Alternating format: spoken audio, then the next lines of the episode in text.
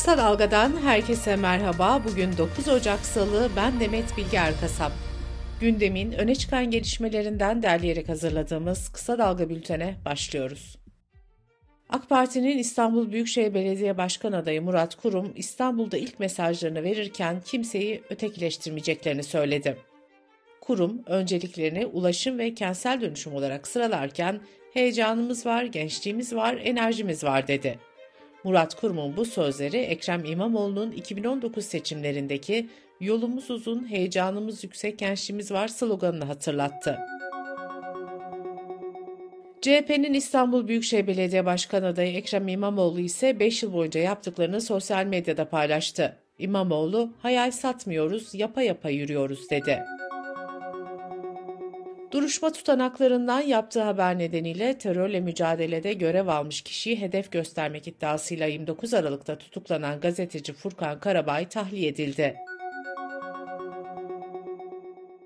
Adalet Bakan Yardımcısı Akın Gürlek ilişkin haberinin ardından başlatılan soruşturmada ifade veren gazeteci Seyhan Avşar hakkında yurt dışına çıkış yasağı ve adli kontrol kararı verildi. CHP lideri Özgür Özel, tutuklu milletvekili Can Atalay'ın Anayasa Mahkemesi kararına rağmen serbest bırakılmaması üzerine 14 Ocak'ta Ankara'da miting yapılacağını duyurmuştu. İyi Parti sözcüsü Kürşat Zorlu parti olarak bu mitinge katılmayacaklarını açıkladı. İşçi Sağlığı ve İş Güvenliği Meclisi'nin raporuna göre 2023 yılında en az 68 motokurye iş cinayetlerinde hayatını kaybetti.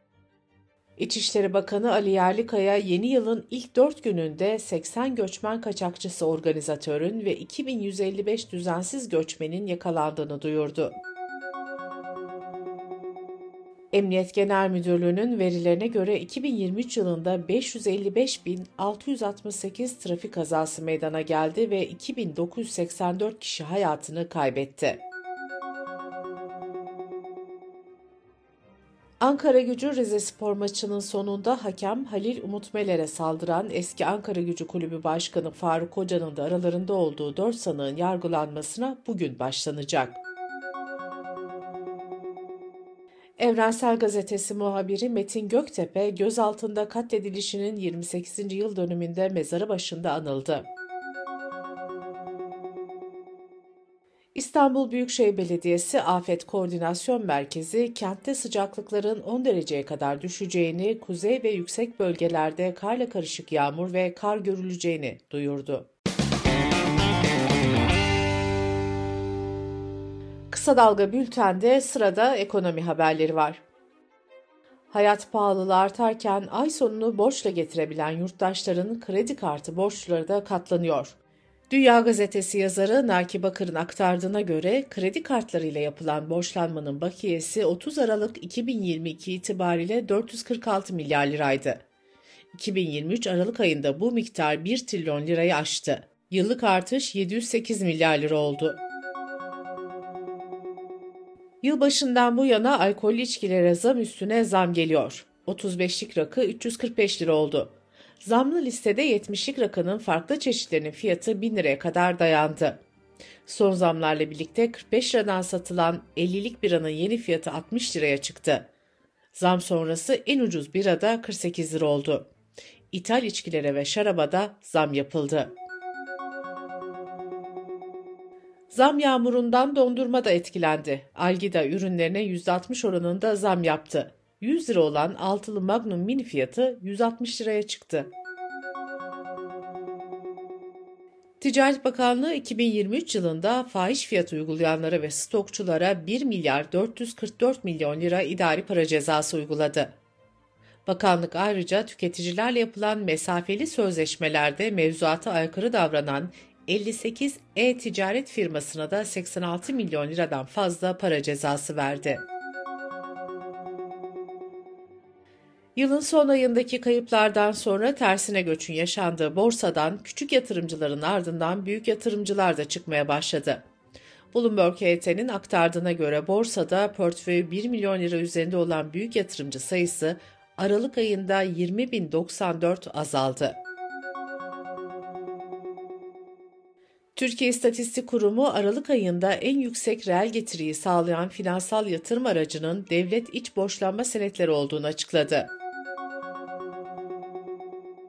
Piyasalar Moody's'in Cuma günü açıklayacağı Türkiye not değerlendirmesine kilitlendi. Kuruluşun Türkiye'nin kredi notunu B3 olarak koruması ve görünümünü de durağından pozitife yükseltmesi bekleniyor.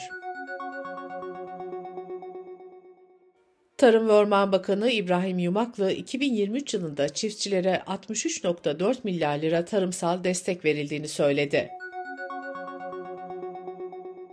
Almanya'da fabrika siparişleri Kasım ayında tahminlerin altında kaldı. Almanya İstatistik Ofisi'nin verilerine göre fabrika siparişleri Kasım'da %0.3 oranında arttı. Beklenti ise %1.1 artıştı. Ekonomistler ülke ekonomisinin pandemiden beri ilk kez resesyona girmesini bekliyor.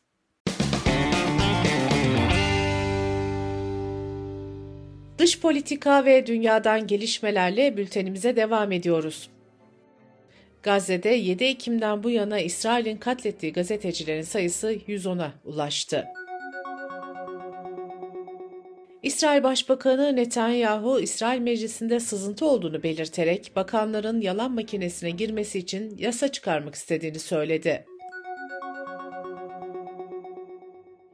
ABD Dışişleri Bakanı Antony Blinken, Filistinli sivillerin şartlar el verir el vermez evlerine dönmesi gerektiğini söyledi. İsveç Sivil Savunma Bakanı Karl Oskar Bohlin, Rusya'nın silahlanmasının ciddi tehlike oluşturduğunu belirterek, İsveç'te de savaş olabilir, halkımızın savaşa hazır olması gerekir dedi. Belarus Devlet Başkanı Alexander Lukashenko kendisi ve ailesine ömür boyu dokunulmazlık tanıyan yasaya imza attı. İran'da bir kadın saçı açık şekilde fotoğrafını sosyal medyada paylaştığı için 74 kırbaç cezasına çarptırıldı.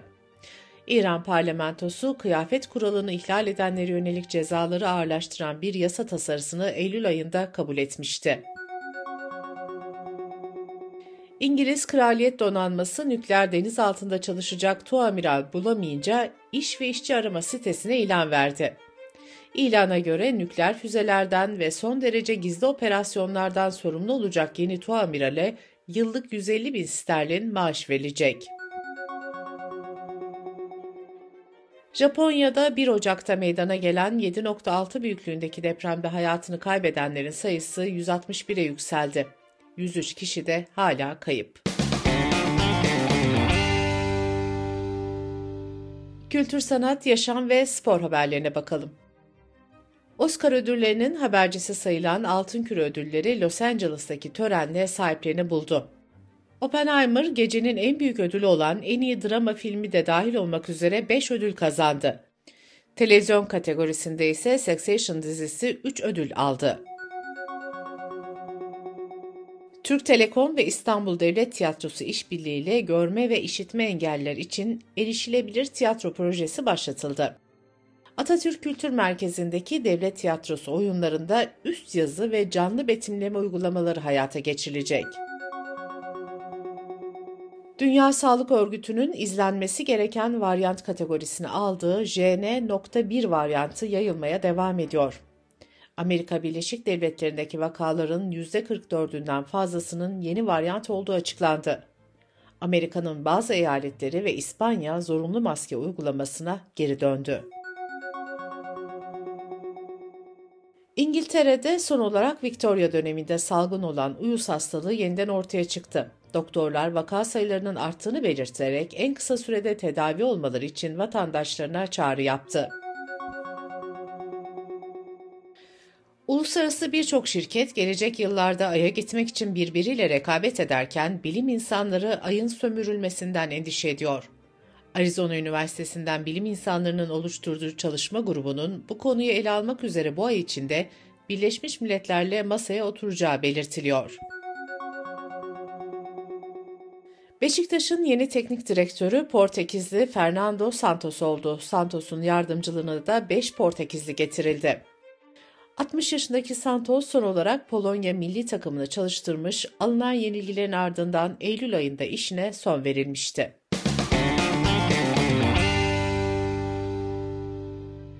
Bültenimizi kısa dalgadan bir öneriyle bitiriyoruz. Gazeteci İbrahim Ekinci'nin bir haftanın ekonomi gündemini değerlendirdiği podcast'ini kısa dalga.net adresimizden ve podcast platformlarından dinleyebilirsiniz.